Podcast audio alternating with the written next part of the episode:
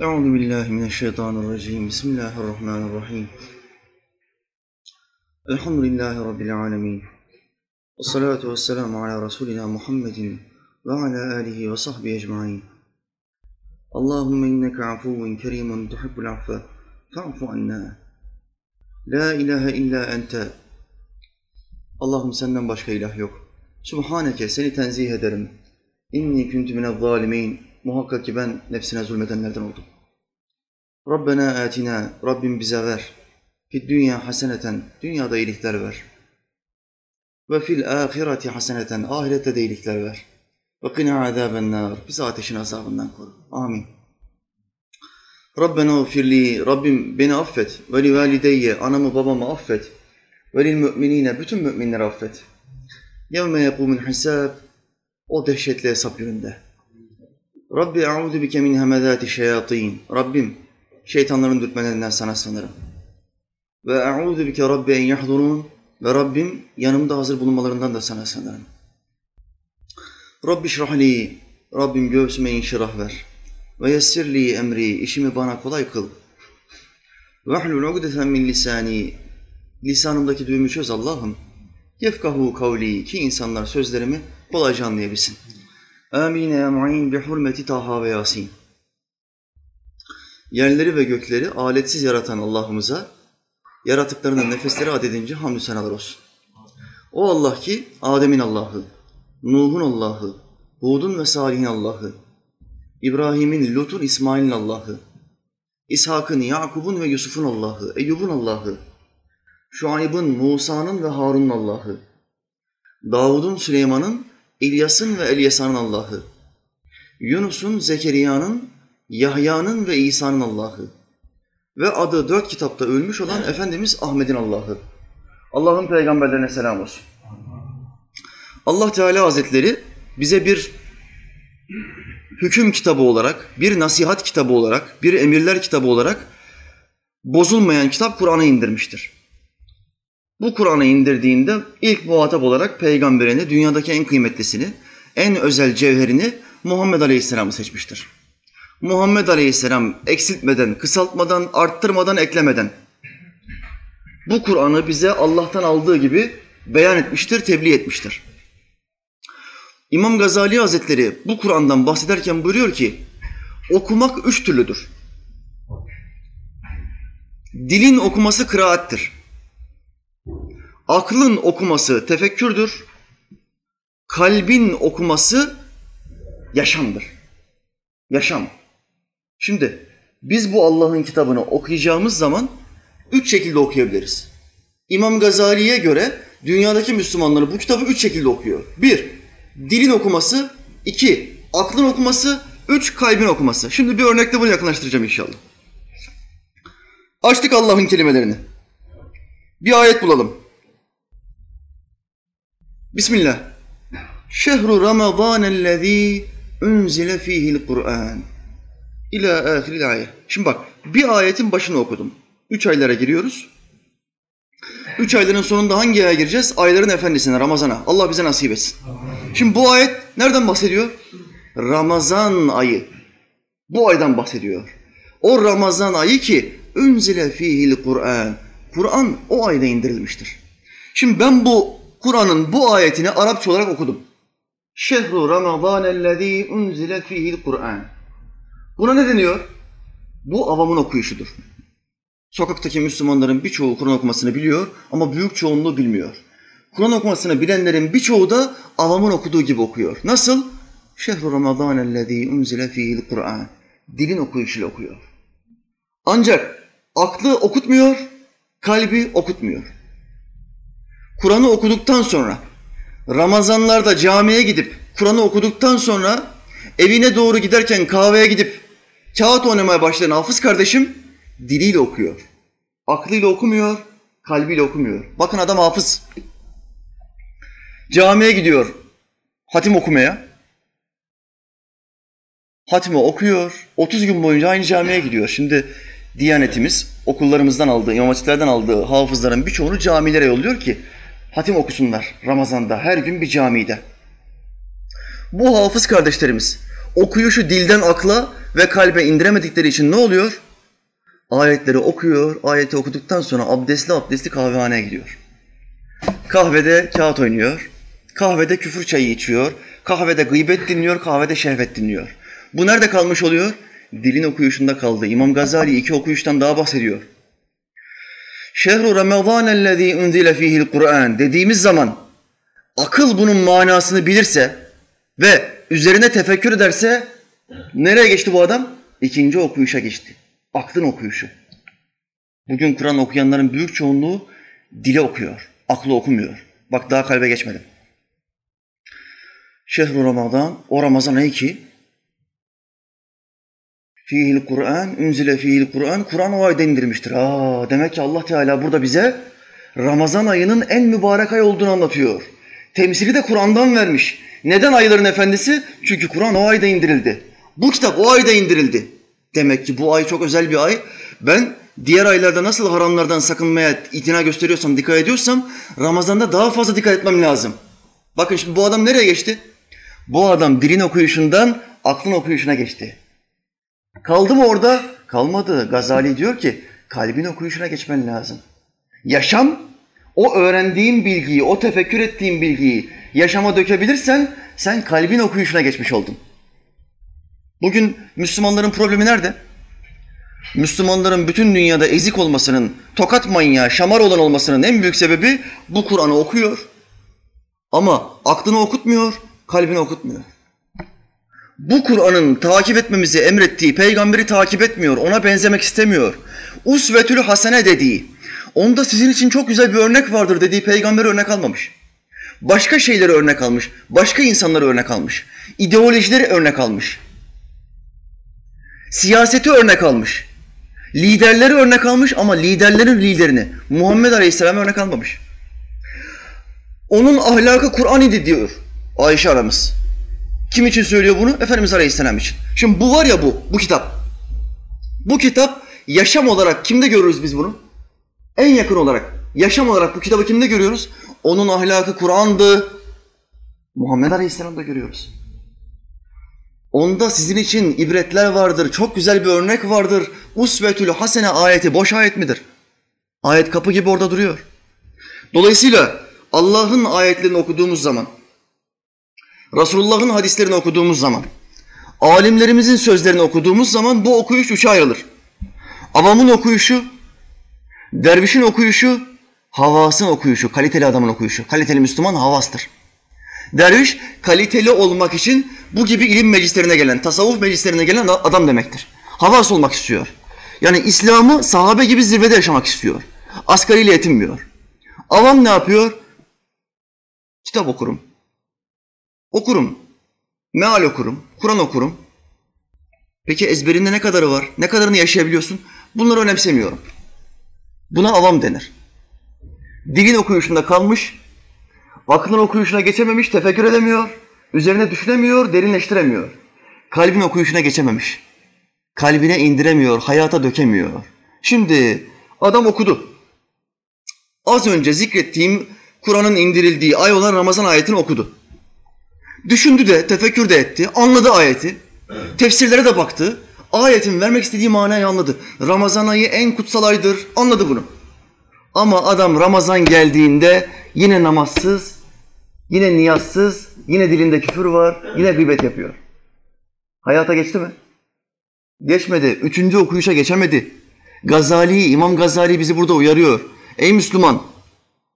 Sen birinci okuyuşta kalmamalısın. Sen Ömer gibi üçüncü okuyuşa geçmelisin. Allah ondan razı olsun. Amin. Ne buyuruyor İmam Ömer?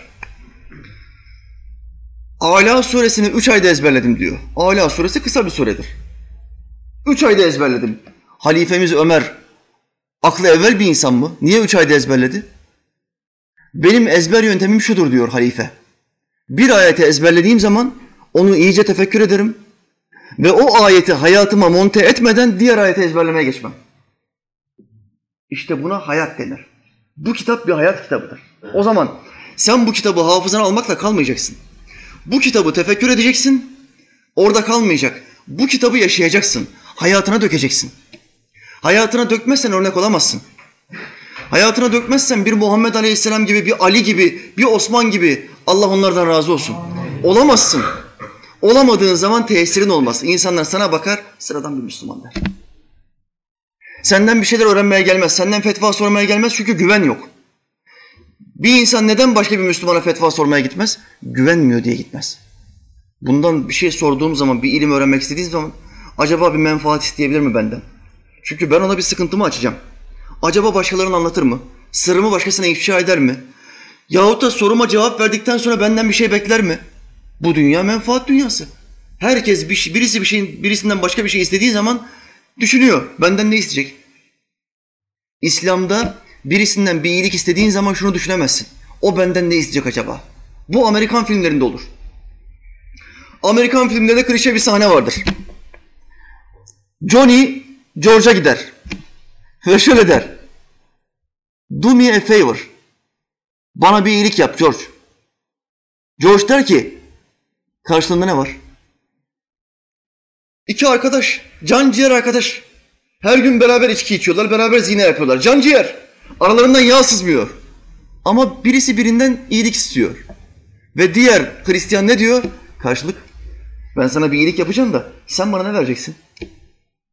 İslam'ın dışındaki bütün arkadaşlar, arkadaşlıklarda karşılık vardır. İslam'daki arkadaşlıkta karşılık yoktur. Kardeşim bir fetvam var. Bir sıkıntım var. Bir sual sormam lazım. Allah'ımın bu konudaki hükmü nedir? Resulullah bu konuda ne buyuruyor? Bilgin var mı? Bu bir ihtiyaç demektir. Şu anda bu adamın yardıma ihtiyacı var. Kime gitti bu? Güvendiği bir adama gitti. Yani İslam'ı hayatına monte etmeye çalıştığını düşündüğü bir adama gitti. Güveniyor.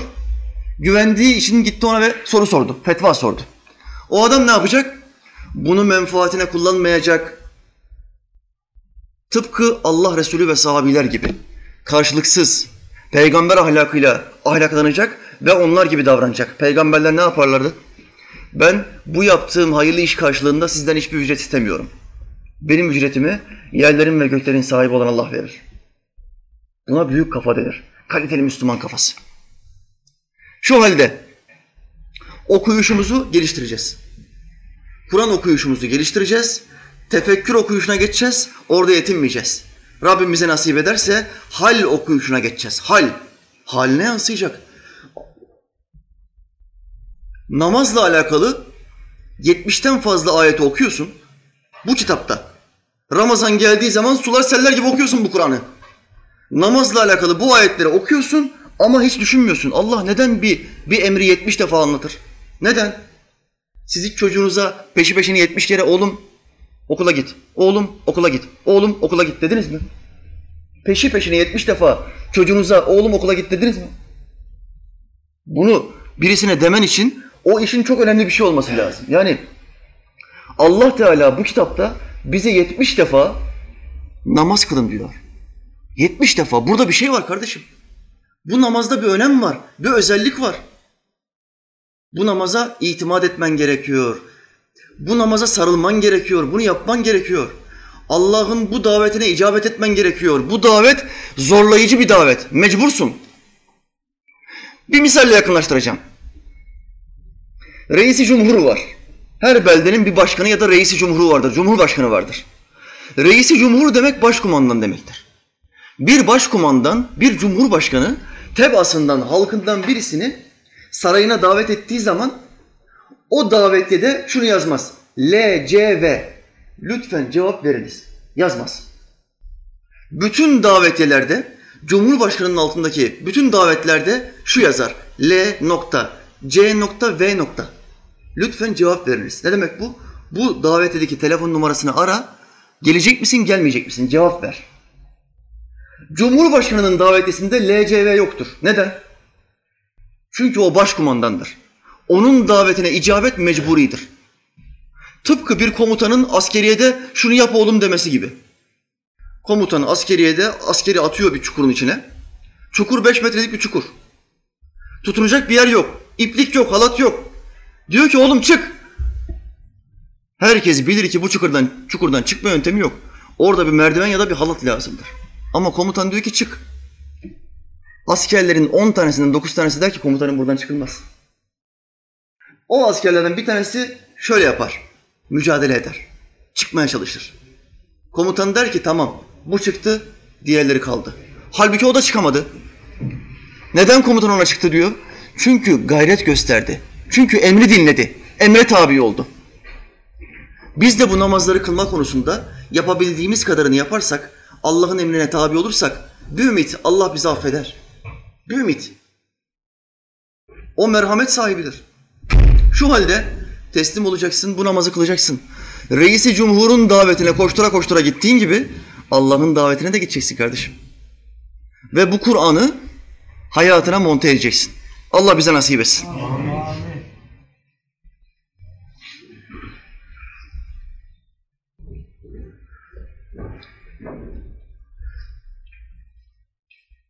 Daha ayeti kerimeye geçemedik. Rabbimizin sözüyle başlayalım. Mevla Teala buyurdu. Ey insanlar! Rabbinize karşı gelmekten sakının. Ne babanın evladı, ne evladın babası namına bir şey ödeyemeyeceği günden çekinin. Allah Teala nasıl başlıyor ayeti kerimeye? Ya eyyühellezine amenu demiyor. Ya eyyühen nas. Ey insanlar diyor. Ey insanlar diye başlıyorsa bütün insanlığa hitap ediyor demektir. Peşinden tehdit var. Ne babanın evladına fidye veremeyeceği bir yer, ne evladın babası için fidye ödeyemeyeceği bir yer. Bir yer. Bu yer gelecek. Bu yer kaçınılmaz, bu yer kesin. Bu yer için hazırlık yapın. Bu ayeti kerime böyle başlıyor kardeşler. Fidye. Öyle bir yere gideceğiz ki Allah'ın vaadi haktır, Allah sözünden dönmez.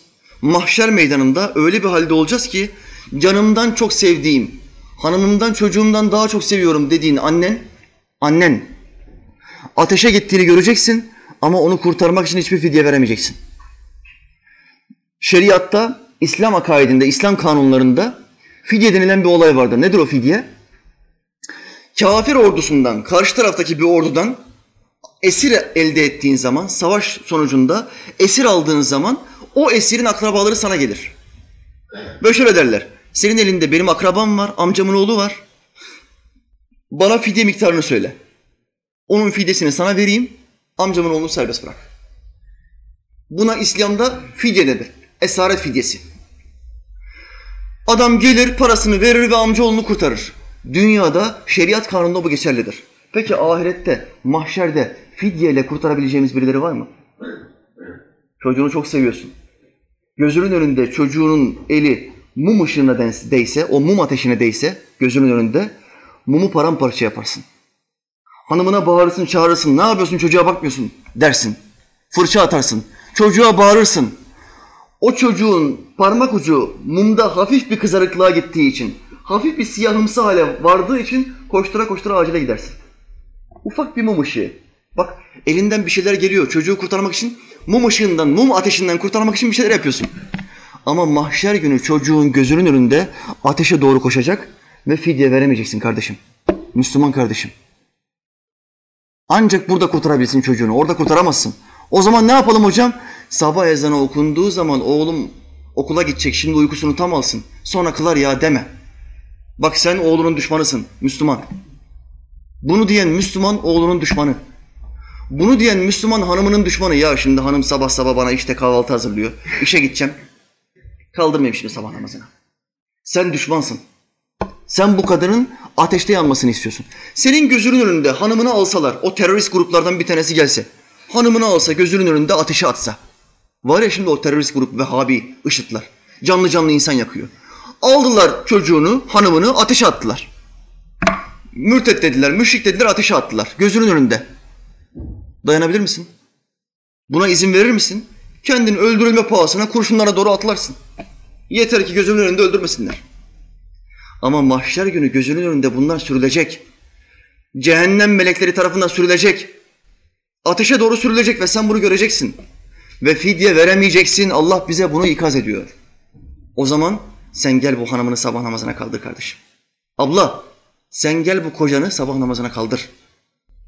Kardeş okula giden, üniversiteye giden kardeşini sabah namazına kaldır. Gerekirse ufak bir şefkat tokadı at. Gerekirse benim yaptığım gibi su serpiştir. Ben kibar bir adamım. Sabahleyin kaldırmak için su serpiştiririm yüzüne. Tokattan daha tesirli. Onu söyleyeyim yani. Tokattan daha tesirli. Sıcak bir ortamda. Hava buz gibi ama yorganın altında beden ısınmış. Buz gibi suyu yüzüne serpiştirdiğin zaman hemen çakı gibi oluyor. Ama tabii sinirleri gergin bir hanımınız varsa ya da çocuğunuz varsa ne oluyor ya tabiriyle karşılaşabilirsiniz. Vaz mı geçeceğiz? Ben kötülük yapmıyorum. Hatun ben sana kötülük yapmıyorum. Ben sana iyilik yapıyorum. Ben seni ateşten kurtarmaya çalışıyorum. Gel sen benimle beraber şu namazı kıl. De. Bunu söyle kardeşim. Allah Teala Hazretleri ayetin başında bizi fidye veremeyeceğimiz noktada uyarıyor. Oğul da babaya fidye veremiyor. Evlat da alim. Çok hayırlı bir insan. Ama babasını fidyeyle kurtaramıyor. Babasının namaz borcu varsa, babasının zekat borcu varsa, oruç borcu varsa, hac borcu varsa evladı İmam Rabbani olsa kurtaramaz. Azap görecek. Bu borçlar kapatılmak zorunda. Dünyadayken kapatılmak zorunda. Kardeşler ayet devam ediyor. Bilin ki Allah'ın verdiği söz gerçektir. Ben bunları anlatıyorum diyor Allah Teala. Kendini teyit ediyor. Bunlar size hikaye gelmesin. Diliniz okuyup geçmeyin. Aklınızla okuyun, tefekkür edin. Kalbinizle okuyun, titreyin. Allah'ın vaadi haktır. Allah'ın sözü haktır. Allah sözünden dönmez. Sonra Mevla Teala diyor ki sakın dünya hayatı sizi aldatmasın. Ve şeytan Allah'ın affına güvendirerek sizi kandırmasın. Bu akşam açmak istediğim nokta burası. Şeytan ve Allah'ın affına güvendirmesi. Mevla Teala buyuruyor ki dünya hayatı sizi aldatmasın. Dünya hayatı nasıl bir hayat? Çok cazibeli, çok çekici, kandırıcı, bir pasta, içi pislikle dolu ama dış tarafı çok iyi süslenmiş bir pasta. Ama içinde büyük zehirler var. Dünya hayatı böyle bir hayat. Dünyamızda bir olay var. Nedir bu olay? Güneş tutulması. Şimdi dünya ile güneş arasına ay girdiği zaman ne oluyor? Buna güneş tutulması deniyor. Güneş tutulması. Dünyamız yüzde 40, yüzde 50 oranında, bazen yüzde 60, 70 oranında kararıyor. Tamamen kararmıyor. Ama güneş büyük nispette kuvvetini, gücünü ortaya koyamıyor. Buna güneş tutulması deniyor. Şimdi Allah ile kul arasına dünya girerse kul karanlıkta kalıyor. Tıpkı güneş ile dünya arasına ay girerse dünya karanlıkta kaldığı gibi. Eğer kul Allah ile arasına bu dünya denilen sahte yaşamı, bu imtihan salonu gerçek bir ait olduğu yer gibi algılarsa, bunu koyarsa karanlıkta kalıyor. Bu namaz kılmayanlar, bu sohbetlere gitmeyenler aklı tutulmuş. Güneş tutulması olmuş. Işığı alamıyor. Evinin perdelerini kapatmış. Zombi istilası var gibi dışarıdan tahtaları koymuş. İçeriye bir gram ışık girmiyor. Elektrik faturalarını ödememiş. Işıklar da yanmıyor. Ve şöyle diyor. Güneş diye bir şey yoktur. Kardeşler Allah aşkına yapmayın. Güneş yok mudur? Güneşi inkar edene ya kör denir ya da aptal denir. Şu anda dünyamızda güneşi inkar edene ya kör denir ya aptal denir. Başka bir şey denmez. Ama Allah ile arasına dünya sevgisini koyan, dünyaya tamah eden, dininden taviz veren, ben ev alacağım, araba alacağım, banka kredisi çekmem caizdir hocam değil mi? diyen, ben şuraya gideceğim, buraya gideceğim, kızlarla gezebilirim, üniversiteye gidiyorum, kadınlarla kızlarla ele tutuşabilirim, öpüşebilirim hocam diyen, bunlar dünyaya meletmiş demektir. Allah ile arasına dünyayı koymuş demektir. Bak dininden taviz veriyor. Tutuldu bu. Bu adamda akıl tutulması oldu. Allah'ın haram dediğine bir noktadan sonra ne diyor? Helal. Helal. Ben kutsal bir davadayım. Ben eğitim görüyorum hocam. E bu eğitim görme esnasında erkek arkadaşım da olur. Kız arkadaşım da olur. Bu gayet doğaldır. Doğal olur mu? Allah'ın hangi haramı doğaldır? Allah'ın bize haram kıldığı hangi şeyde bize fayda vardır? Hangi şeyde? Muhakkak onda bedenimize zararlar vardır. Allah'ın haram kıldığı bütün şeyleri internette araştırın. Basit bir ölçü vereceğim size. Bütün şeyleri, domuz eti, içki, kumar, zina, uyuşturucu, bu gibi bütün nebatı internette araştırın. Bedene ne gibi zararları var? Peşine bunu koyun.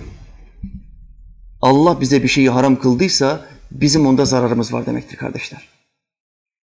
Dolayısıyla bu dünya Allah ile aramıza girmeyecek. Müslüman herkesten çok çalışacak ama dünya sevgisini kalbine koymayacak. Kalbine koyduğu zaman dengeyi kaybediyor. Dengeyi kaybettiği zaman bir bakıyorsun ne oldu kardeşim? Haftalarda sohbetlere gelmiyorsun. Sen böyle bir adam değildin. İşte hocam iş var, güç var. Çok yoğun, talep çok fazla. Bize devamlı baskı yapıyorlar. Kardeşim kim ne kadar baskı yaparsa yapsın Allah'ın baskısının önüne geçemez. O sana baskı yapanlar, o daha fazla alyans çıkartmanı isteyenler, o daha fazla yemek satmanı isteyenler, elbise satmanı isteyenler, o daha fazla çanta öğretmeni isteyenler sana gözünü onlar vermedi. Sana düşünebildiğin, o çantayı yapabildiğin, o altını işleyebildiğin aklı sana o adamlar vermedi. O seni zorlayanlar vermedi. Sana bu ilmi, bu aklı, bu çalışma kabiliyetini, bu sağlığı Allah verdi. O zaman önceliğe Allah'ı alacaksın. Sakın ola, ayet devam ediyor. Sakın ola o şeytan sizi Allah'ın rahmetiyle kandırmasın. Bu şeytanın türlü hileleri vardır. Türlü türlü cambazlıkları vardır. En önemli hilesi nedir? Allah'ın rahmeti sonsuzdur. Bakın bugün sokaklardaki insanlara bakın. Kardeşim niye namaza başlamıyorsun? Soru bu. Müslümansa ilk olarak bunu sorun. Kardeşim niye namaz kılmıyorsun? Seni engelleyen sebep nedir? İlk kelime Allah'ın rahmeti sonsuz. Allah affet. Bu sözü, bu bilgiyi buna kim öğretti? Kim verdi? Allah diyor ki şeytan verdi. Şeytan sakın ola sizi Allah'ın rahmetiyle kandırmasın. Allah sana bir şeyi emrediyor, bu namazı kılmanı istiyor. Bu davet bir emir kipinde. Sense şöyle diyorsun, onun rahmeti sonsuzdur. Elbette Allah'ın rahmeti sonsuzdur. Elbette devlet büyüktür. Elbette Türkiye Cumhuriyeti devlet çok büyüktür. Ama sen adamın arabasını patlatırsan, adamın arabasına molotof atarsan bu devlet seni hapse atmak zorunda. Ceza olmak zorunda. Bu ceza sistemini bu devlet ortaya koymazsa ne olur? Anarşi olur. Herkes kafasına göre. Bu adam son model bir araba almış. Benim mahallemde oturuyor. Bende bir tane araba yok der. İnattan, hırstan, düşmanlıktan adamın arabasının tekerleklerini her akşam patlatır. Adam her sabah arabasının tekerleklerini yaptırır. Her gece kimsenin görmediği anda bu düşman adam tekerlekleri patlatır. Neden? Ceza yok. Caydırıcı bir ceza yok. Hapis yok. Allah Teala bu cehennem denilen hapishaneyi neden yaptı? O bizim azap görmemizden keyif almıyor. Hayır. Bizi korkutmak için yaptı. Kork ve haramlardan uzaktır. Kork ve farz kıldıklarımı kaçırma. Kork. Çünkü ey insan seni ben yaptım. Seni ben yaptığım için en ince damarına kadar ben bilirim. Sen en büyük nimetleri, en büyük mükafatları duyarsın yine de namazı bırakabilirsin. Ama sen ateşe duyarsan korkarsın. Korktuğun için bu namazı kılarsın. İşte cehennem bundan dolayı vardır. Şu halde şeytan sizi ne zaman Allah'ın rahmetiyle aldatmaya çalışırsa kardeşler Allah için ona şöyle deyin. Allah'ın rahmeti var ama Allah'ın ateşi de var. Bu cehennemi boş yere yaratmadı, lüzumsuz yere yaratmadı. Buraya birileri girecek ve ben olmak istemiyorum. Ben onlardan olmak istemiyorum. O zaman Allah'ın rahmetine güveneceğim ama ibadet yaptıktan sonra güveneceğim. Yap ibadetini, ondan sonra güven. Bu neye benzer? Git iş yerine çalış, ondan sonra rızık konusunda Allah'a güven. Şimdi hepiniz Allah'a rızık konusunda güveniyorsunuz. Çünkü bu kitapta Allah Teala buyuruyor ki bütün mahlukatın rızıkları Allah'a aittir. Bu kitap. Bu ne demektir? Bütün mahlukat sadece insanlar değil. Hepsinin rızkına Allah kefil. Verecek. Ölene kadar rızkımızı verecek. Ama bunu bilmemize rağmen biz her gün işe gidiyoruz mu? Gidiyoruz. Bak Allah'ın rızık verici olduğuna inanıyorsun ama buna rağmen işe gidiyorsun. Ama Allah'ın azap edici olduğuna inanıyorsun. Allah'ın merhamet ilahı olduğuna inanıyorsun ama namaz kılmıyorsun. Sence burada bir terslik yok mu? Burada bir problem yok mu? Bu çelişkiyi Allah için hafızanıza havale ediyorum. İzanınıza, fikrinize havale ediyorum. Bu çelişkinizi düzeltin Müslüman kardeşlerim. Allah bize yardım etsin. Amin.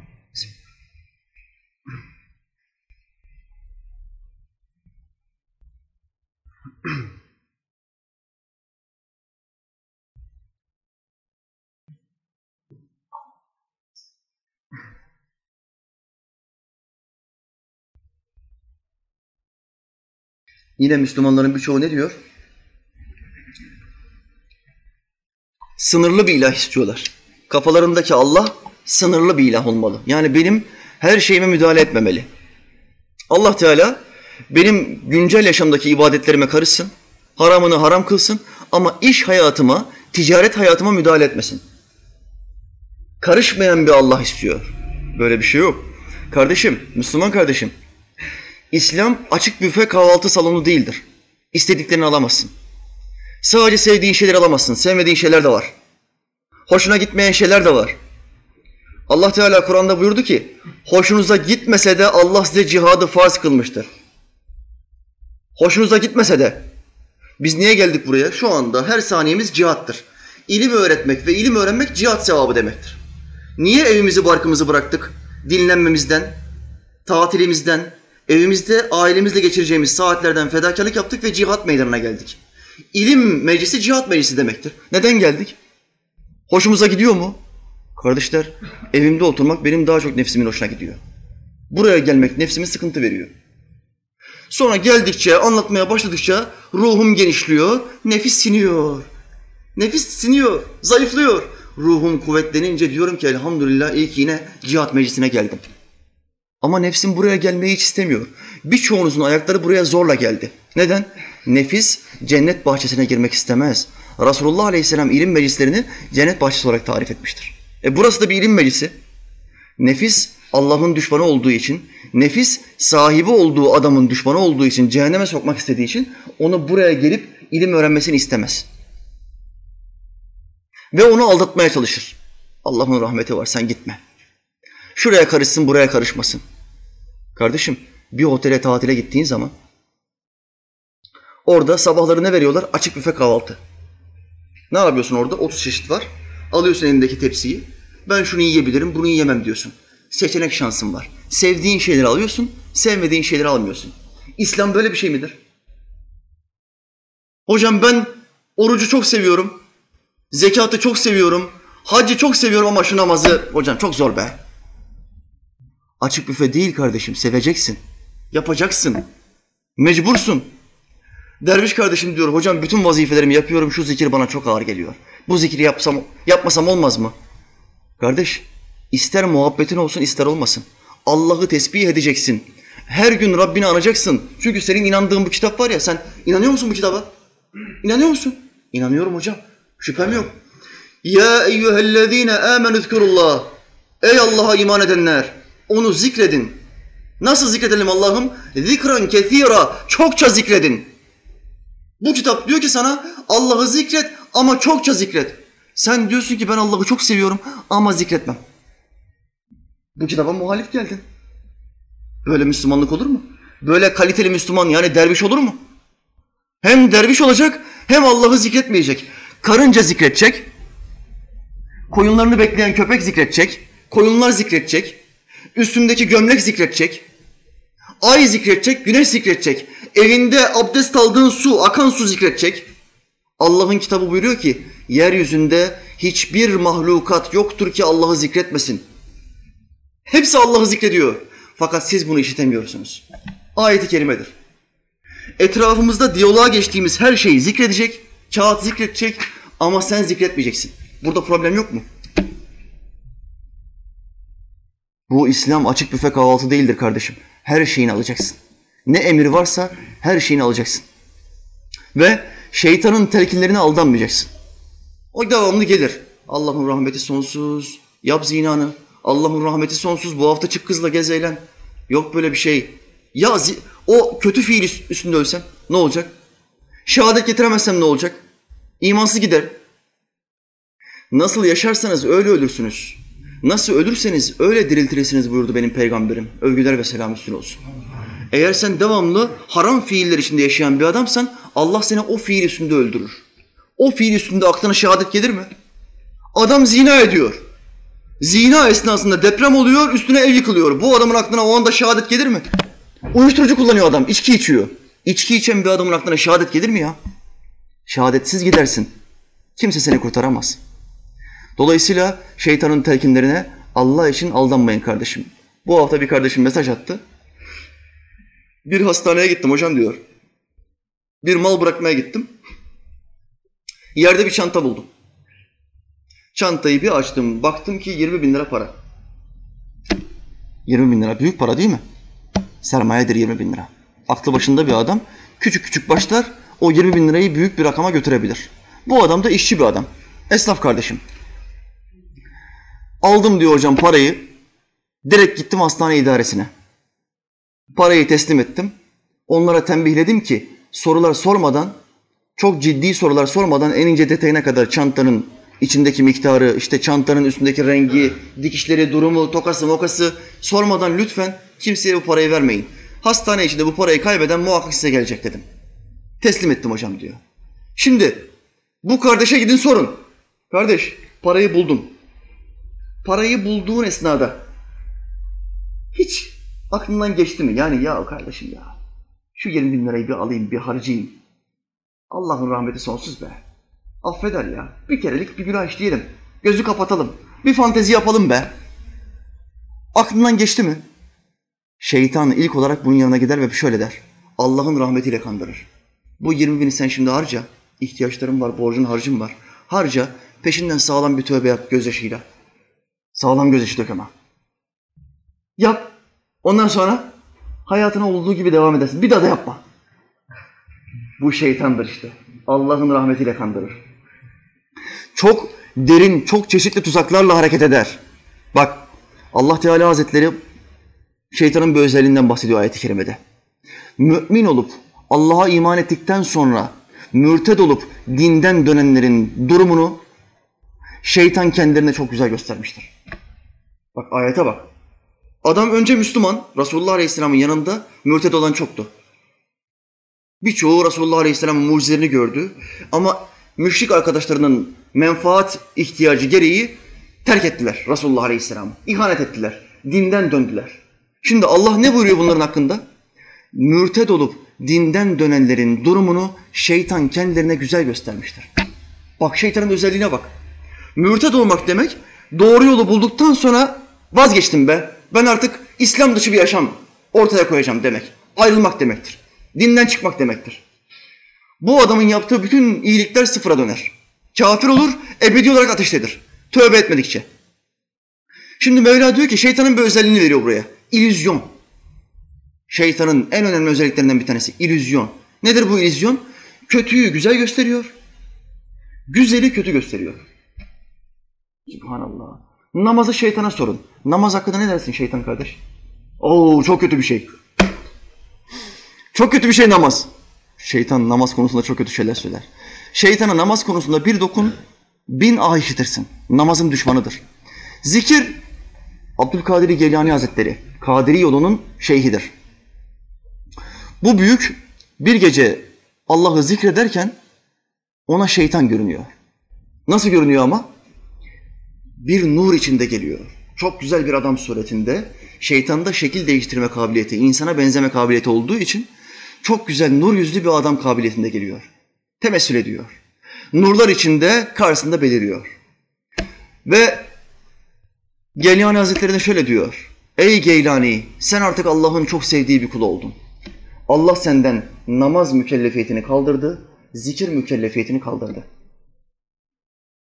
Aranızdan birinin başına böyle güzel de demeyeyim, çirkin surette gelse şeytan. Dese ki kardeşim senin başından böyle bir ibadet kaldırıldı. Siz ne yaparsınız? Hemen peygamberinizi ilan edersiniz. Allah bizi korusun bak. Allah bizi korusun. Şimdi YouTube'a gidin. Bu YouTube'a girin. Tonla Mehdi var, tonla peygamber var. Bana bu oynan insanlar mesaj yolluyor. Kardeşim ben expert değilim ya. Hocam şu Mehdi çıkmış, şu peygamber çıkmış. Boyuna bana mesajlar yolluyorlar. Sapık hocaları boyuna bana yolluyorlar. Kardeşim her havlayana kemik atsam bu ülkede kemik kalmaz. Taş kalmaz. Her köpeğe taş atsam taş kalmaz. Ben uğraşamam ki bunlarla. Ben genel olarak reddiyelerimi yapıyorum. Siz bu reddiyeleri alın bu sapıklara yollayın. Beni uğraştırmayın. Her hafta 3-5 tane peygambere denk geliyorum. Haşa ve kella. 3-5 tane Mehdi'ye denk geliyorum her hafta. Bu oyuna bana videolarını yolluyorlar. Nereden çıktı bunlar? Bir gece rüyasında şeytan geliyor. Diyor ki senden zikir kaldırıldı. Tamam. Ben artık Mehdi oldum diyor.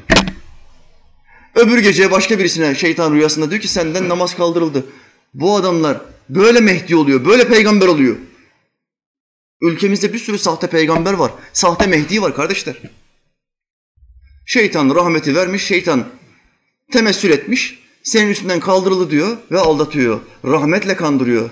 İmam Abdülkadir Geylani ne buyuruyor? İşte bir adamda hem manevi ilim olacak, tasavvuf ilmini bilecek, orada yetmez. Zahiri ilimleri, şeriatı bilmezse, bu kitabı tanımazsa, bu kitabı tefekkür etmezse aldanır, kandırılır. Ne diyor İmam Abdülkadir Geylani?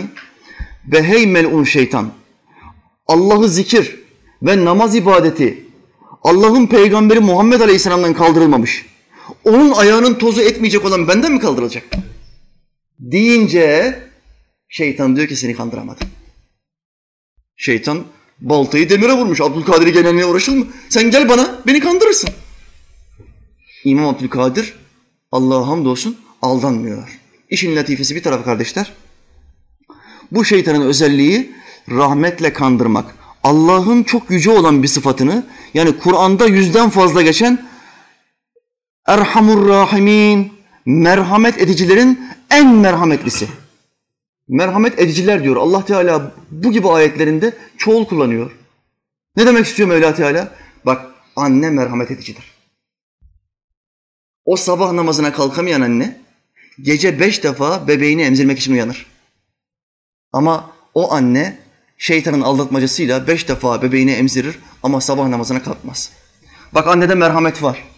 Ama o merhameti kullanamamış ve Allah Teala'ya merhametin sahibine sevk edememiş. Sevk edemediği için ne oluyor? Ana görevini unutmuş. Senin ana görevin çocuk bakmak değil. Anne, abla. Senin ana görevin Allah'ın dinine bakmak. Çocuk ondan sonra. Merhamet edicilerden bir tanesi kim? Anne. Bir tanesi kim? Baba. Biri kim? Dede. Biri kim? Abi.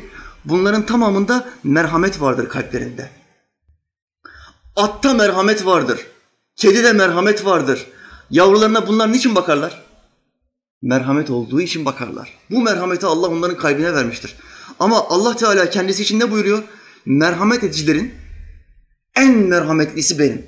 Benden daha merhametli yok. Bu kadar ayet var bunu anlatan. Şimdi şeytan ne yapıyor? Allah'ın ayetini bize kullanıyor. Erhamur Rahimin o. Bırak namazı, bırak sohbeti. Ne işin var senin sohbette? Diyor ve aldatıyor kardeşim. Aldatıyor. Allah'ım sen bizi koru ya Rabbi. Amin. Amin.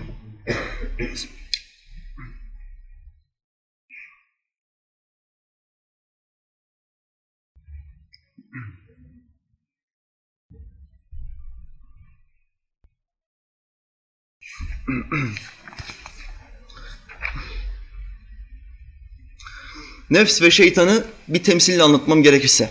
Kardeşler, günümüz lisanıyla anlatayım bunu. Nefs zombi gibidir. Aklı yoktur. Sadece yemek ve parçalamak ister. Asla doymaz, tatmin olmaz. Ateşin odunla doymaması gibi, ateşin yakmayla doymaması gibi, dur yeter bu kadar yap, yaktım, durayım dememesi gibi nefs de durmaz.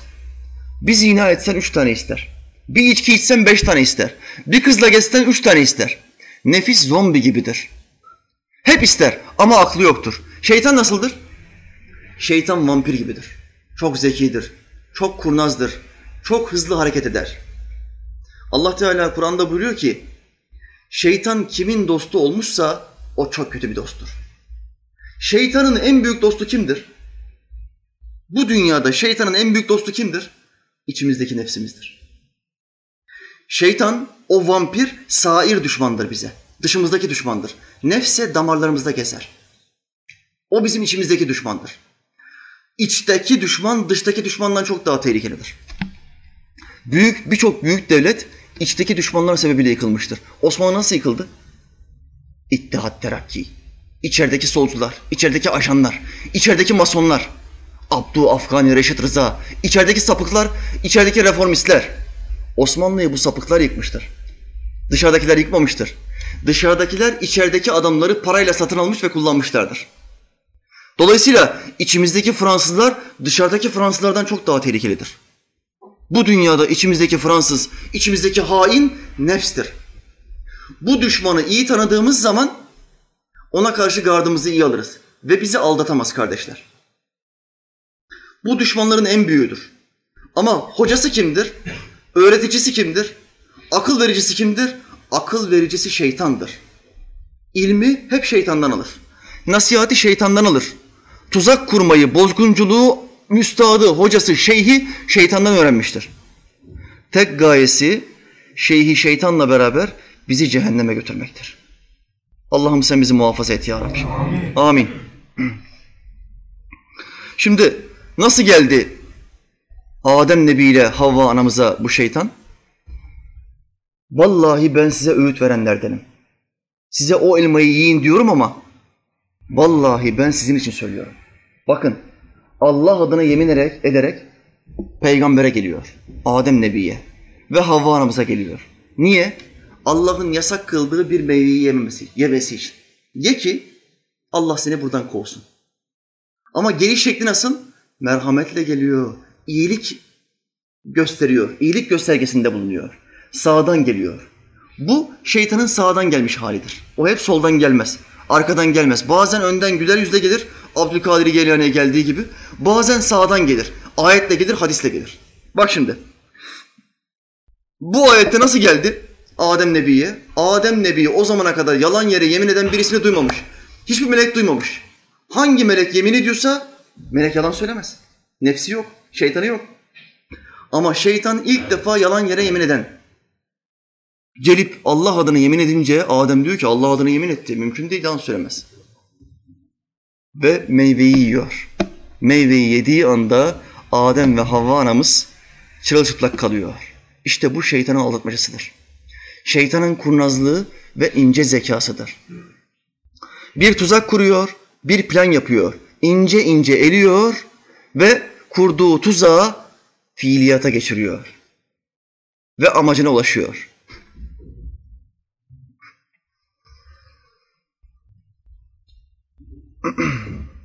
Bugün Efendimiz Aleyhisselam'ı inkar eden, hadis ilmini inkar eden, hadis diye bir şey yoktur diyen, bütün hadisler uydurmadır diyen şeytanın arkadaşları demektir. Bak az önce okuduğum ayette ne buyuruyordu Allah Teala? Şeytan kimi dost edinmişse o en kötü dosttur. O ne kötü dosttur. Şeytanın dostlarından bir tanesi ne? Resulullah'ı inkar edenler. Hadisleri inkar edenler. Kur'an bize yeter, peygambere ihtiyaç yok diyenler. Bunların tamamı kimi inkar etmiş oluyor? Nübüvveti inkar etmiş oluyor. Hadise gerek yoktur diyen, peygambere gerek yoktur demiştir. Hadise gerek yoktur diyen, bu kitaba gerek yok demiştir.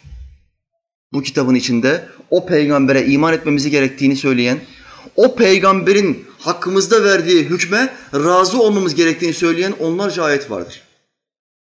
Dolayısıyla bu kitaba inandığını söylüyorsan bu ayetlere de inanmak zorundasın ve bu ayetlere göre de yaşamak zorundasın. Şimdi nübüvveti ilk inkar eden kimdi? İnsanlık tarihine bir bakalım. Nübüvveti, peygamberliği ilk inkar eden kimdi? Şeytandır. Allah Teala Hazretleri buna secde et dediği zaman bütün meleklere, bütün cinlere ve bütün şeytanlara, iblise buna secde et dediği zaman şeytan ne dedi? Ya Rabbi sen onu halakteni min nar halaktehu min tin. Sen onu tînden yarattın, bir balçık çamurdan yarattın, topraktan yarattın. Halakteni min nar. Beni ateşten yarattın. O benden üstün değil ki. Ben ondan üstünüm dedi. Allah Teala bir kulu başka bir kuluna üstün tuttu. Dikkat buyurun, bu inceliğe dikkat buyurun Allah aşkına. Adem de Allah'ın kulu, şeytan da Allah'ın kulu değil mi? Melekler de, Cebrail de Allah'ın kulu, Muhammed Aleyhisselam da Allah'ın kulu değil mi? Hepimiz Allah'ın kuluyuz. Şimdi Allah bazı kullarını bazı kullarından üstün tutma hakkına sahip değil mi? Bu ayette diğer kullarının tamamına diyor ki bir tek kuluma secde edeceksiniz. Oraya doğru secde edeceksiniz. O kul kim? Adem Nebi. Şeytan ne dedi? Oo Allah'ım tamam. Halaktehu yaratan sensin. Beni sen yarattın. Ben sana secde ederim. Yaratıcım olarak ben seni kabul ediyorum ama ona secde etmem. Neden? Allah ona soruyor. Neden secde etmedin? Ya Rabbi ben ondan hayırlıyım. Ben ondan üstürüm. Bakın peygamberliği inkar eden, nübüvveti inkar eden, hadisi inkar eden, sözü inkar eden ilk kimdir? İblistir. Bugün hadis inkarcılarının tamamı kimin dostudur? İblisin dostudur. İblisin dostudur. Bunlar ne, ne sapık insanlardır. Bunlar kiminle arkadaşlık ettiklerini bilmiyorlar, farkında değiller. Allah'ın peygamberine inanmamıza gerek yok, onu devreden çıkartalım diyorlar. Ve örnekte görüldüğü gibi sapıtıyorlar. Hadise gerek yoktur diyorlar. Allah Teala bu sapkın kardeşlerimize hidayet nasip etsin. Amin. Bu adamlara sorun. Kardeşim, Muhammed Aleyhisselam da bir insan diyorsun, ben de bir insanım diyorsun. O vahiy aldı. Sen vahiy aldın mı? Peygamberin en büyük özelliği nedir? Vahiy alır. Allah'la direkt muhatap olur. Allah insanlar içinde konuşmak için, emirlerini vermek için bazılarını seçer. Bazılarını bazılarına üstün kılar. Ayetle teyit edeyim. Biz o peygamberlerden bazısını bazısına üstün kıldık. Peygamberlerin hepsi de aynı rütbede değil. Bazıları bazılarından üstün. Şimdi Yunus Aleyhisselam'la Musa Aleyhisselam eşit olabilir mi? Musa Nebi'ye kitap indi, kitap. Tevrat indi. Yunus Aleyhisselam'a kitap inmedi. Onunla o eşit değil. Yusuf Aleyhisselam'la İsa Aleyhisselam eşit olabilir mi? Allah Yusuf Aleyhisselam'ı Mısır'a sultan yaptı. Dünyevi rütbe olarak Yusuf Aleyhisselam çok daha üstün bir rütbede. Ama İsa Nebi'ye kitap verdi. İncil'i verdi. Yusuf Aleyhisselam'a kitap yok. Dolayısıyla İsa Nebi ile eşdeğer olamaz. Süleyman Aleyhisselam'la Muhammed Aleyhisselam eşit olabilir mi? Süleyman Aleyhisselam dünyaya hakim olmuş bir peygamber. Muhammed Aleyhisselam bir fakir, bir garip. Ben garibullahım buyuruyor. Allah ondan razı olsun. Amin. Şefaatine nail olalım inşallah. Amin. Ben Allah'ın garibiyim diyor bütün peygamberleri saydıktan sonra. Ama bakın dünyaya hakim olmuş bir Süleyman Aleyhisselam Muhammed Aleyhisselam'la aynı mertebeye gelemiyor. Neden? Muhammed Aleyhisselam'a kitap indirildi. Ve son peygamber, Hatemen Nebiyyin, Süleyman Aleyhisselam son peygamber değil ve kitabı yok. Davud Aleyhisselam'a inmiş olan Zebur'la hükmetmek zorunda. Bunlar, bu verdiğim örnekler peygamberlerden kimisine kimisine üstün kıldık ayetinin işaretleridir. Dolayısıyla bazı insanları Allah bazılarından üstün kılmıştır. Peygamberler bizden üstün seçilmiş insan. Bunu kabul edeceksin. Hadis inkarcıları ne diyor? Hayır. O da adam, ben de adam. Mantık yürütüyor. Şeytan gibi mantık yürütüyor Psikiyatriyle hareket ediyor. Teori ortaya koyuyor. Varsayımlarla hareket ediyor ve şöyle diyor. O da yemek yiyor, ben de yemek yiyorum. Yemek de olur mu? O da evleniyor, ben de evleniyorum diyor. Ya böyle şey olur mu? Allah'ın peygamberi bir işaretiyle ayı ikiye böldü. اِغْتَرَبَتِ السَّاعَةُ وَنْشَقَّ الْقَمَرِ Vakit geldi. İşaret etti ve ay ikiye bölündü. Onun hakkında, o peygamber hakkında ayet var. Bana senin hakkında inmiş bir ayet söyler misin? Herhangi bir harikulade bir şey yaptığın bir ayet söyler misin? Söyleyemezsin. O zaman bu peygamber senden üstün. Nasıl kendini onunla kıyas edebilirsin? Sen eğer bir peygamberle kendini kıyas ediyorsan, ey hadis inkarcısı kardeşim, sen bu şeytanın Adem'le kendisini kıyas ettiği gibi kıyas ediyorsun demektir. Sen Adem'le bir olamazsın. Sen Musa ile İsa ile Allah'ın selamı peygamberlerin üstüne olsun. Amin. Bir olamazsın. Bir olurum iddiasında bulunduğun zaman işte böyle sapıtıyorsun, aldanıyorsun. Şeytanın o büyük üstadın ilizyonuna kalıyorsun. İllüzyon yapıyor sana. Üç tane ayet ezberlemiş, müştehit havası atıyor. İmam Gazali'nin buyurduğu gibi ayeti okuyor, dili de okuyor, ne tefekkür edebiliyor, ne ayetin manasını anlayabiliyor, ne de yaşamına dökebilmiş. Ama peygamberlik davasında bulunuyor, mehdiyet davasında bulunuyor. Kardeşler bize devamlı soruyor. Hocam bu şeytanla nasıl mücadele edelim? Bunu da anlatayım. Nasıl savaşalım onunla? Bununla nasıl bir dövüşe girelim? Kardeşler biz bütün kardeşlerimize tavsiye ediyoruz. Şeytan dövüşebileceğiniz bir varlık değil. Kaçın. Kur'an diyor ki fefirru ilallah Allah'a firar edin, Allah'a kaçın. Bakın şeytanla savaşın, şeytanla dövüşün diyen bir ayet yok. Kaçın diyen çok ayet var. Kaçın. Biz ne yapacağız? Şeytanı gördüğümüz yerde, onun gölgesini hissettiğimiz yerde, vesvesesini işittiğimiz yerde Euzu billahi mineşşeytanirracim. Sinsi şeytanın şerrinden Allah'a sığınırım diyeceğiz ve sığınacağız. Kaçacağız. Mücadele etmeyeceğiz. Neden hocam? Niye mücadele etmeyeceğiz? O da Allah'ın kulu, biz de Allah'ın kulu. Döveriz hocam. Kardeşim havacıva yapma. Dövemezsin. Biz bu işin ustasıyız. Şeytanla mücadele olmaz. Bunun dört tane sebebi vardır. Buraya yazdım getirdim. Dört sebepten dolayı şeytanla mücadele edemezsiniz. Bu dört sebepten dolayı onu gördüğünüz, hissettiğiniz her anda, işittiğiniz vesvesesine işittiğiniz her anda kaçacaksınız. Sebeplerden bir tanesi. O sizi görüyor ama siz onu göremiyorsunuz. Var mı aranızda şeytanı gören? Yok. E göremediğin bir düşmana karşı nasıl havacılığa yapıyorsun? Ben onu döverim ya diyorsun. Bence sen bunu çok fazla Çin filmi izlediğin için yapıyorsun. Çin filmlerinde adam, üstad gözüne bağlıyor mendili. Elemana dövüşmeyi öğretiyor. Eleman geliyor, öbür öğrencisi geliyor, öbür öğrencisi geliyor. Çin filmindeki kung fu üstadı gözleri bağlı bir şekilde aynı anda 10 kişiyi dövebiliyor. Bizim milletimiz de bu Kara Murat filmlerine alay ediyor. Aa hocam böyle saçma şey olur mu ya? Kara Murat bir dalıyor 100 kişi öldürüyor. Kara Murat gözü açık öldürüyor. Çin filmlerinde adam gözü bağlı. Tek kollu kahraman. Tek koluyla adam 100 kişi öldürüyor ya. Seyrettim. Uzak doğu dövüşçüsü olduğum için bir yerde 5 sene ben uzak doğu dövüşü yaptım kardeşler. Hocanızı pasif almayın. Genel kültürüm çok iyidir. Bu Çin filmlerini çocukluğumda çok seyrettim. Adamın gözü bağlı. Tek elinde kılıç var, bir kolda kopmuş. Yüz kişi öldürdü. Çin filmi. Çin filminde olduğu zaman inanıyorsun ama Kara Murat'ta Osmanlı fedaisinde olduğu zaman inanmıyorsun. Osmanlı torunu. Sende problem var. Sende problem var. Şimdi adam Çin filmlerinde aynı anda 20 kişiyi, 10 kişiyi, 30 kişiyi dövebiliyor. Bu ancak filmlerde olur. Gerçek yaşamda böyle bir şey olmaz. Gerçek yaşamda düşman görebildiğin bir düşmansa onunla dövüşebilirsin. Kendini kıyas yapabilirsin. Göremediğin bir düşmandan ne yapacaksın? Kaçacaksın. Bunu bir misalle anlatayım. Bir futbol takımı düşünün. Dünyanın en kaliteli, en iyi futbol takımı. Kim? Fenerbahçe. Latife yaptım, ciddiye almayın. Barcelona. Barcelona. Dünyanın en iyi futbol takımı Barcelona. Şu anda en iyi futbolu onlar oynuyor. Şimdi Barka'nın karşısına cinlerden bir grup gelsin. Cinleri futbol takımı olsun. Cinlerle futbol maçı yapsınlar. Ya hocam Barka'da süper adamlar var. Bir topçusu 300 milyon euro falan. Kapışabilir mi cinlerle? Yenebilir mi cinleri? Yenemez. Ne? Niye? Sebep? Ya görünmüyor ki adamlar. Kime çalım atacak? Nasıl ver kaç yapacak?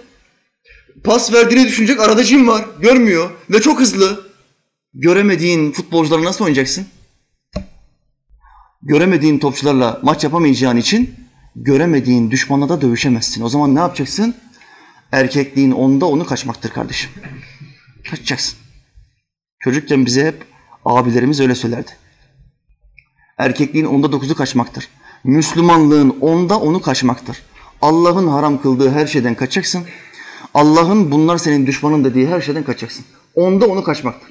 Kaç kardeşim. Kurtul.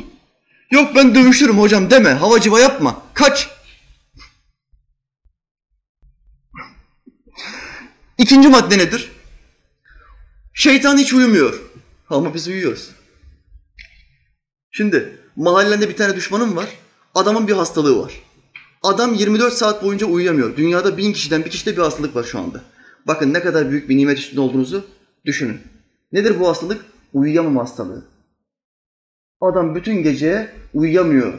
Yatağına yatıyor, iki saat, üç saat gözlerini dinlendiriyor. Kafasında binlerce düşünce. Uyku apı alıyor, iğne vuruluyor ama uyuyamıyor. Müslüman, sen kafayı bir koyuyorsun yastığa, mışıl mışıl sabah namazına kadar uyuyorsun. Bu Allah'ın verdiği bir nimettir. Şimdi, bu nimet şeytana karşı, bize karşı bir eksikliktir. Bizde bulunan bir eksikliktir. O hiç uyumaz. Hiç uyumaz. Dolayısıyla çok fazla zamanı var, çok fazla saati var. Gece gündüz bizim aklımızda plan yapıyor. Bunu nasıl tuzağa düşürebilirim? Sabah namazına nasıl kaldırmayabilirim? Nasıl işine doğru giderken kadını kızdı gösterebilirim? Şehvetini nasıl kabartabilirim? Hanımına karşı nasıl yalancı yapabilirim? İşinde nasıl aldatabilirim? Gece gündüz plan, plan, plan. Devamlı tuzak kuruyor kardeşim. Neden? Zamanı çok fazla. Senin bu kadar zamanın yok. Şeytan hakkında tuzak kurmuyorsun. Sen onun kurduğu tuzaklara karşı sığınmaya çalışıyorsun. O uyumadığı için ve sen uyuyan bir insan olduğun için ne yapacaksın? Onunla mücadeleye girmeyeceksin. Çünkü büyük avantajları var. Su uyur, düşman uyumaz sözü ceddimiz Osmanlı'nın bir sözüdür. Su dinlendiği, durduğu ve uyuduğu yerleri vardır ama düşmanın uyuduğu yer yok. Nefis uyumuyor, şeytan uyumuyor.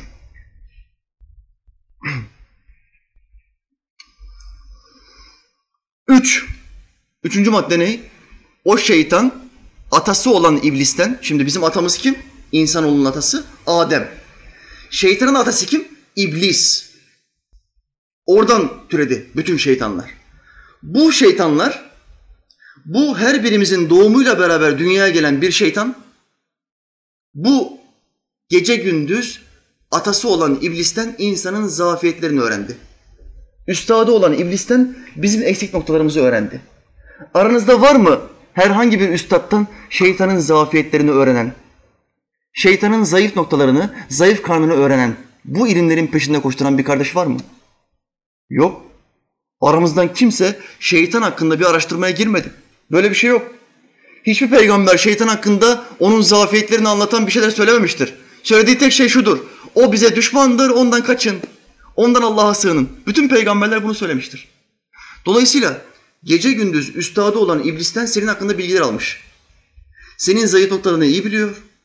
Nasıl saldıracağını iyi biliyor. Sen onun hakkında hiçbir şey bilmiyorsun. Böyle bir düşmana karşı niye mücadele girmek istiyorsun? Niye havacıva yapıyorsun? Aa hocam diyor şeytana vuruyorum kırbacı diyor. Veriyorum kırbacı diyor. Bir diyor ıslık çalıyorum bak kardeşim mesaj yollamış. Esnaf arkadaş. Islık çalıyorum hocam diyor. Şeytanı getiriyorum diyor. Sonra diyor evuzu besmele çekiyorum diyor. Şeytanı kovuyorum. Devamlı diyor onunla oynuyorum. Bana hava atıyor. Yani şeytanı kamçılıyorum hocam diyor. Kamçılıyorum diyor. Kardeşim dedim. Cevap yazdım. Sabah namazına kalktın mı o gün? Ya kalkamadım hocam diyor. Kim vurdu karşı kamçıyı? Kamçıyı kim vurdu? Şeytan vurmuş. Vermiş sana kamçıyı. Vermiş sana kamçıyı. Senin haberin yok. Sen zannediyorsun ki ben onunla oyun oynadım.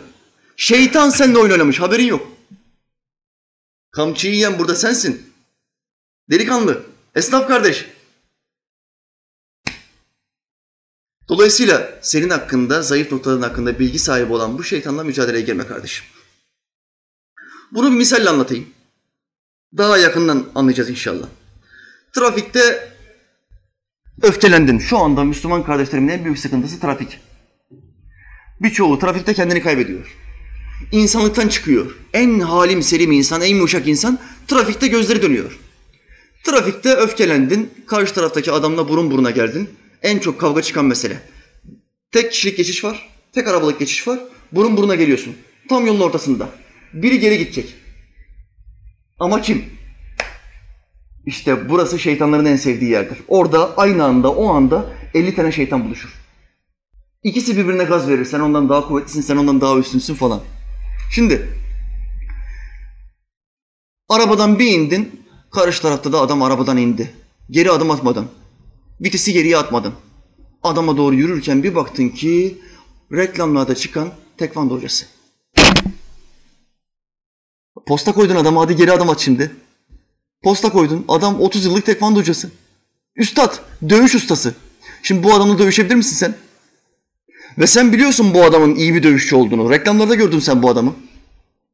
Sağlık reklamlarına çıkmış. Bir ilaç tavsiye ediyor. Tekvandocu. Kiremite vuruyor, kırıyor, tahtaya vuruyor, kırıyor. Sen de bu adamla rast geldin trafikte. Eyvah lan ben bu, bu adam. Dün akşam bu adamı haberlerin arasında reklamlarda gördüm ya. Yandık şimdi dediğin geri adım da atamıyorsun. Ne olacak şimdi? Şeytan 30 yıllık te- tekvando hocası gibidir. Bununla dövüşemezsin. Bu misalden anlayın Allah aşkına. Esnaf kardeşim anlatıyor. Hocam diyor, her zamanki mesele diyor, arabayla diyor, bir tane jiple karşı karşıya geldik diyor.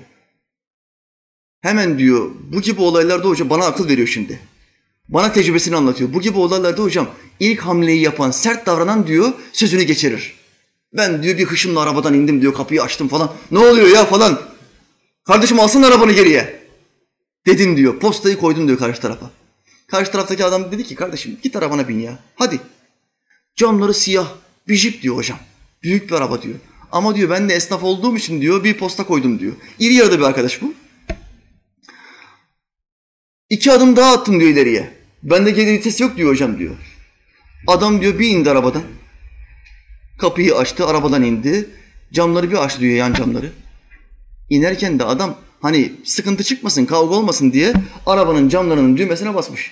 Camlar bir indi hocam diyor. Arka tarafta üç tane takım elbiseli adam.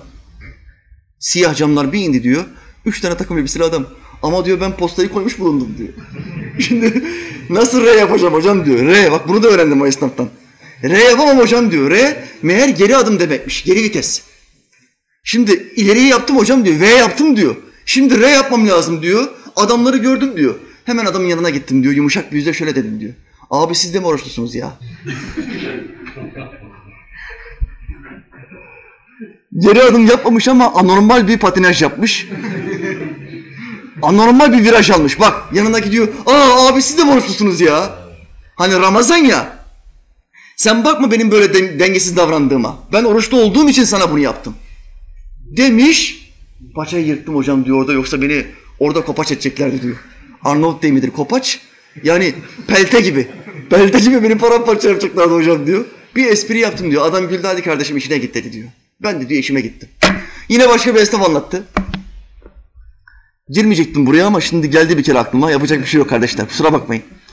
Esnaf yine aynı mesele. Bak Allah rızası için rica ediyorum. Bu gibi tek şeritli yerlerde karşı karşıya kaldınız mı? Hocanızı hatırlayın. Hocanızın suratı karşınıza gelsin. Geri adım atın kardeşim. Geri adım atan siz olun ya. Sevap var bu işte. Kazanan siz olursunuz. Ha ileri adım attın. Burnun dağıldığı zaman hocanı yine hatırla. Karşı taraftaki adam 3-4 kişiyle daldığı zaman hocanı hatırla. Esnaf arkadaşım anlatıyor yine. Bu biraz dengesiz bir esnaf. Karşılaştık hocam diyor. Bu da 120-130 kilo bir adam. Yolun ortasına denk geldik diyor. Adam diyor geri adım atmıyor. Selektör yakıyorum, kornaya basıyorum geri adım atmıyor. Ben de geri adım atmıyorum. İnatlaştık hocam diyor. Kontağı kapattım diyor. Arabanın önüne geçtim, sigarayı yaktım diyor. Arabanın kaportaya oturdum. Ben diyor arabanın kaportaya oturunca diyor, bu adam da diyor aynı şeyi yapmaz mı? Geçti diyor arabanın karşı tarafına, kaportaya oturdu. Onda sigara yoktu hocam diyor. Anladım ki diyor bu sigara içmiyor. Benim kadar sinirli olamaz. Adamın çıkarttığı mesaja bak. Ben sinirliyim. Ya sigara içiyorum. Çok sinirliyim. Bu sigara içmiyor. Benim kadar sinirli olamaz. Bu benim için bir avantaj hocam diyor. Ben bir adım öndeyim diyor psikolojik baskıda. Psikolojik savaşta. Bak şeytanın akıl verdiği adam böyle bir adamdır işte. Sana mübalağa etmiyorum hocam. 15 dakika bakıştık diyor. Adamla ya sevgililer gibi bakışıyorlar, kesişiyorlar ya. 15 dakika iki araba kaportalarda oturmuşlar birbirlerine bakıyorlar. 15 dakika. Baktık. Kardeşim arabanı niye geri almıyorsun? Sen al diyor. Sen al ya. Ben almam. Ben öfkeli bir adamım bak. Böyle birbirleri konuşuyorlar. En son bizim esnaf ne demiş? Bak kardeşim benim bir huyum vardır. Kan görmeden bırakmam.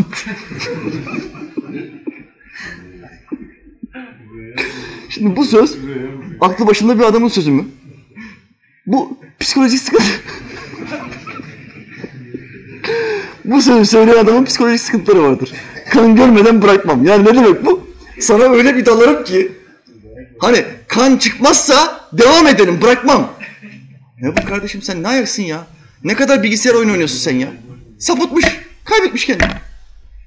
En sonunda ne olmuş? Adam dalmış be. Dalmış. Dövmüş herifi. Hocam diyor, itiraf ediyorum diyor, kan görünce, görünceye kadar diyor devam ettim vurmaya. Vurdum vurdum diyor, adamın burnu kanamaya başladı diyor. Ondan sonra arabasına attım diyor. Sonra dedim, arabayı ben geri çektim diyor. rahatladım diyor hocam, bir rahatladım diyor. Sonra diyor arabayı geri çektim, adama acıdım diyor. Ya bu olaylar olmadan önce arabayı geri çekseydin ne olurdu? Adam polise şikayet etse, polis gelse alır. Bir dava açsa iki ay içeriden çıkamazsın. Değer mi yani? Değer mi? Bir de bana bir ballandırarak anlatıyor hocam diyor. Bir rahatladım, bir rahatladım diyor. Bütün fenalıklarım gitti diyor ya. Ne stres kaldı, ne sıkıntı kaldı. Çekler dönmüş diyor. Umurumda değil diyor. Adamı dövdüm ya diyor, rahatladım diyor. Şeytan, şeytan. Allah'ın rahmetiyle sizi kandırmasın kardeşler. Bak kandırmış adam işte, esnaf. Dolayısıyla bu şeytan böyle bir şey. Zayıf noktalarımızı biliyor. Biz bizim zayıf noktalarımızı bildiği için onunla kavgaya, mücadeleye girmeyeceğiz kardeşler. Dört madde dedim, bir tane daha madde var. Onu da okuyalım. Onun kaybedeceği hiçbir şey yok. Ama bizim kaybedeceğimiz çok şey var. Kalem kurudu. Allah kaleme yaz dedi. Kalem şeytanın ebediyen ateşte olduğunu yazdı. Bu kitap diyor ki o şeytan rahmetten kovulmuştur, ebediyen ateştedir. Bu ne demektir? Tıpkı Ebu Leheb'e söylediği gibi geri dönme şansı yok. İşi bitti şeytanın. Kaybedeceği bir şey var mı? Yok. Bizim var mı? Her şeyimizi kaybederiz. İmanımızı kaybedersek, bu şeytanla yaptığımız inatlaşmada imanımızı kaybedersek her şeyimizi kaybederiz kardeşler. Onun istediği olur, bizim istediğimiz olmaz. Şimdi adam uyuşturucu satıcısı. Ailesi yok, hanımı yok, çocuğu yok. Anasıyla babasıyla bağları, bağları kopartmış. Terk etmiş. Uyuşturucu satıcısı yahut da terörist. Şimdi bu savcımızı öldüren teröristler anasıyla babasıyla bağını kopartmış. Anası babası diyor ki sen o terör örgütüne gittiğin için diyor ben seni evlatlıktan reddettim. Bu adamın kaybedeceği bir şey var mı? Ne karısı var, ne kızı var, ne işi var, ne vatana millete bir faydası var. Hiçbir şey yok. Anasıyla babasıyla da bağı yok. Bu adamın kaybedeceği hiçbir şey yok. Peki biz yapabilir miyiz böyle bir terör eylemini? Yapamayız. Müslümanız. Vatana karşı sorumluluklarımız var. Anamıza babamıza karşı sorumluluklarımız var. Evliyiz, çocuklarımız var. Bizi bağlayan çok şey var. İşte iman da bunun gibidir. Biz ahireti istiyoruz. Biz ateşten korkuyoruz. Dolayısıyla kaybedeceğimiz çok şey var. Ama bu şerefsiz şeytanın kaybedeceği hiçbir şey olmadığı için kafa göz bize dalar. Dolayısıyla ne yapacaksın? Uzak duracaksın kardeşim. Uzak duracaksın. Bak Allah ne buyurdu? Allah buyurdu. Hemen çık oradan. Hemen oradan in. Çünkü sen kovuldun. Kıyamete kadar lanetim senin üzerinedir. Bu ayette şeytanın kurtulamayacağına dair Allah'ın vermiş olduğu bir sözdür. Kur'an'da geçen bir sözüdür. Dolayısıyla kaybedeceği hiçbir şey yok. Allah bizi muhafaza etsin kardeşler. Amin. Hülasa-i kelam bütün sohbetimden alacağınız meseleyi bir Çin atasözüyle özetleyeyim. Bir kaplanın kuyruğuna basma. Bastıysan da bırakma. Ne demek istiyorsun hocam? Buradaki kaplan şeytandır. Sakın ola bu kaplanın kuyruğuna basma. O kaplanla oyun oynama. Kuyruğuna basarsan kafasını sana çevirirse istediğin kadar iyi bir tekvandocu ol. İstediğin kadar kuvvetli bir kaplan terbiyecisi ol. Bak haberlerde gördüm. 20 senelik o hayvanat bahçesinde görevli adam, 20 senelik aynı kaplanı besleyen adam bir gün et vermemiş, içeriye girmiş, kaplan adamın başını kopartmış. Bir gün. Neden? Bu hayvan bu, insan değil ki bu. Kafası çalışmaz. Ya bu bana 20 senedir ekmek veriyor, et veriyor, su veriyor, ayıptır ya. Sen git kardeşim başkası gelsin demez bu. Bu, hayvan bu. Aç kaldı mı parçalar. Sahip mahip dinlemez. Dolayısıyla bu kaplanın kuyruğuna basmayın kardeşim. Ama bastın. Bir ibadetinde bastın, bir namazında bastın. Bastıysan bırakma, döndürme onu. Döndürme, sana yüzünü dönmesin. Yüzünü dönerse ayvayı yersin kardeşim. Bol dua et. Bol ayet oku. Sığınma ayetlerini bol oku. Biz sohbete başladığımız zaman başlarken hangi ayetleri okuyoruz? Allah'a sığınma ayetlerini okuyoruz. Şeytandan ben burada insanların ilim öğrenmesi için Allah'ın hizmet yapacağım. Sen bu şeytanların dürtmelerinden beni koru. Araya girmesinler. Kafamı karıştırmasınlar. Fitne vermesinler. Sıkıntı çıkartmasınlar. Bu duayı okuyoruz. Şeytanların dürtmelerinden sana sığınırım. Yanımda hazır bulunmalarından da sana sığınırım. Allah'ım diye sohbetin başında dua ediyoruz. Allah Teala Hazretleri imanla yaşamayı, imanla ölmeyi bize nasip etsin. Bir iki haber okuyayım hem kapatalım. İTÜ'nün cami karşıtlarından Budist tapınağı provokasyonu. İstanbul Teknik Üniversitesi'nde dekan ne demiş? Cami yapacağız. Burada üniversitedeki insanlar cami olmasını istiyorlar, öğrenciler. Cami yapacağız diye dekan karar vermiş. Allah razı olsun. İnşallah faaliyete geçirebilirler. Onunla alakalı bir haber. Müslüman öğrencilerin gönlüne su serpen İstanbul Teknik Üniversitesi Rektörü Mehmet Karaca cami inşasına başlanacağını duyurdu. Allah senden razı olsun Mehmet abi. Rektör Karaca İTÜ 24 sitesine verdiği röportajda kampüse cami yapma planının olduğunu dile getirerek her türlü plan var. Sadece cami de değil. İsterlerse sinagog da açarız. Yeter ki talep gelsin demiş. Burası sıkıntılı. Sinagog nedir? Yahudilerin ibadet yeri. E, Müslüman ülkede Yahudinin ibadet yerinin ne işi var ya? Camiyi koy. Kaldı ki İstanbul Teknik Üniversitesi'nde kaç tane Yahudi öğrenci vardır? İki, üç, bilemedim beş. Beş tane öğrenci için sinagog mu yapacaksın? Bu boş muhabbet. Laikçiler Budist oldu. Haberin ilginç olan kısmı bu. İslam karşıtı bazı öğrenci görünümlü laikçi militanların, üniversitelerin birçoğunda militanlar var. Bu teröristler nerede yetişiyor? Üniversitelerde yetişiyor. Dini bilgi verilmediği zaman o dev sola çekiyor, o DHKPC'ye çekiyor, çekiyor, o PKK'ye çekiyor. Oluyor terörist. Devletin polisine kurşun atıyor, devletin esnafına molotof atıyor, insanları öldürüyor. Terörist yetiştiriyor. Bak şimdi. İslam karşıtı bazı öğrenci görünümlü laikçi militanların rektörün açıklamalarını sulandırma çabası ile bir internet sitesinde başlattığı kampanyada İTÜ'ye Budist tapınağı istiyoruz denildi. Bak bak şimdi Müslümanlar ne istemiş orada Müslüman öğrenciler? Cami istemişler. Bunlar ne istiyor? Budist tapınağı istiyoruz. Sen Budist misin kardeşim? Yo. E ne yapacaksın Budist tapınağını? E, muhalefet olsun. Cami yapıyorsunuz biz camiye düşmanız. Müslümanlara ve camilere tahammülümüz yok. E karşılıklı bir şey olsun orada put olsun. İslam'ın işareti olan minarenin ve hilalin tam karşısında kel, fodul, Buda olsun. Biz bunu istiyoruz. Diyor, caminin tam karşısına put istiyor. Ya inatla bu iş olur mu kardeşim? Biraz mantıklı olur musunuz lütfen ya? Hristiyan mısın? Hristiyansan kilise iste. Budizmin ne alakası var? Bu ülkede kaç tane Budist çıkar? Biraz makul olun ya. Bu ne inat? Bu nasıl bir mantık? İlgi görmeyen kampanyada İTÜ'ye yeterli sayıda istek geldi diye cami yapacakmış. Ve istek olursa her şeyi yapacağını beyan etmiş. Biz de Budist tapınağı istiyoruz. Sen de bize destek ol ifadeleri kullanıldı. Bunlar bir kampanya başlatmışlar. Bakın küfür nasıl çalışıyor. Bizim Müslüman kardeşler cami yapılması için hiçbir çalışmada gayrette yok. Müslüman bir ülkede Müslüman öğrenciler için cami yapılması noktasında hiçbir imza vermiyor, hiçbir faaliyette bulunmamış. Facebook adresinde ufak bir paylaşma bile yapmıyor. Müslüman. Hiç umurunda değil. Ama adam sırf inattan dolayı, İslam'a olan inadından dolayı Budist tapınağı olsun diye çalışma başlatmış. Müslüman bir ülkede. Müslüman kardeşim utanman gerekmiyor mu? Biraz utanman gerekmiyor mu?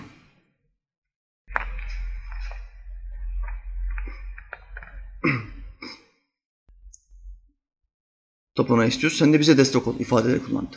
Bunlar çok garip insanlar. Bunlar acayip insanlar. Bunların kızları koca koca dövizler açıyorlar. Bunların kız arkadaşları, bunların ablaları.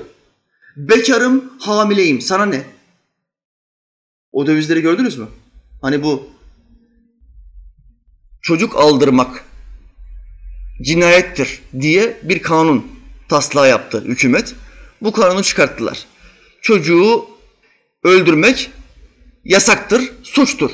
Gerek doktor hakkında, gerek anne ve baba hakkında, buna izin veren anne baba hakkında cezai işlem uyguluyor yeni kanunlarda. Bunlar ne yaptı? Biz istediğimiz yerde zina yaparız. İstediğimiz yerde de çocuğu aldırırız. Bekarım, hamileyim sana ne? Laikçiler. Sırf İslam'a uygun bir kanun çıkartıldığı için inattan döviz taşıdılar. Dövizlerden bir tanesinde ne diyordu? Pornoma dokunma. Kardeşim sen istediğin kadar sapık olabilirsin. İstediğin yerde porno izleyebilirsin. Cehennem boşuna yaratılmadı. Ama sen niye kocaman döviz açıyorsun? Pornoma dokunma, zinama dokunma diyorsun. Bekarım, hamileyim sana ne? Bak ne kadar hikmetli bir söz. Hem bekarım hem hamileyim yani zina çocuğum var. Sana ne diyor? İstediğin kadar sapıkça fantezilerin olabilir. Ama bunu insanlara deklare edemezsin. İnsanları buna teşvik edemezsin. Bu suçtur.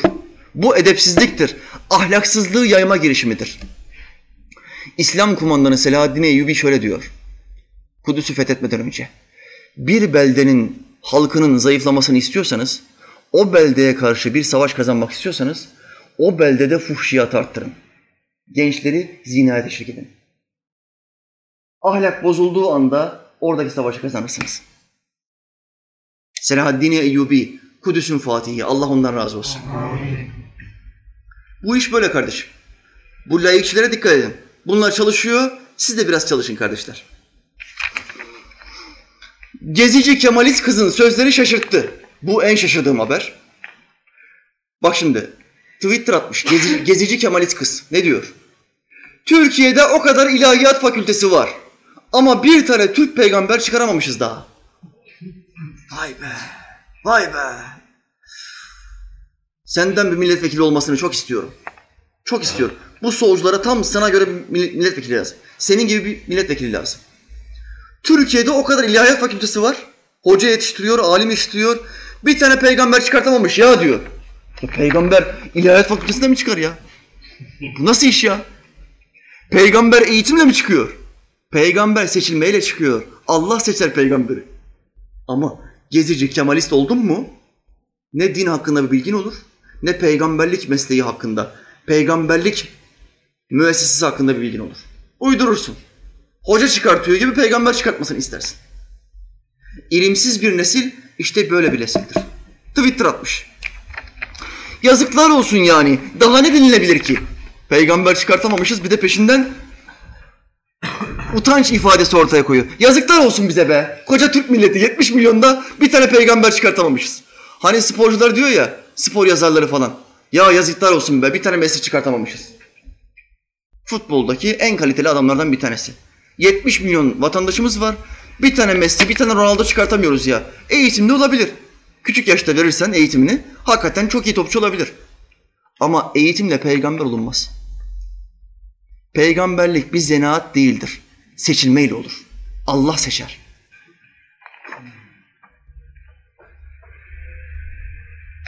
Kardeşler, Allah hepinizden razı olsun. Mevla Teala Hazretleri bu İslam'ı anlamayı, idrak etmeyi, tefekkür etmeyi, yaşamayı ve insanlara öğretmeyi hepimize nasip etsin. Son nefesimizde geldiğimizde şehadetle son nefesimizi vermeyi bize nasip etsin. İmansız gitmeyi bize nasip etmesin. Amin ya mu'in.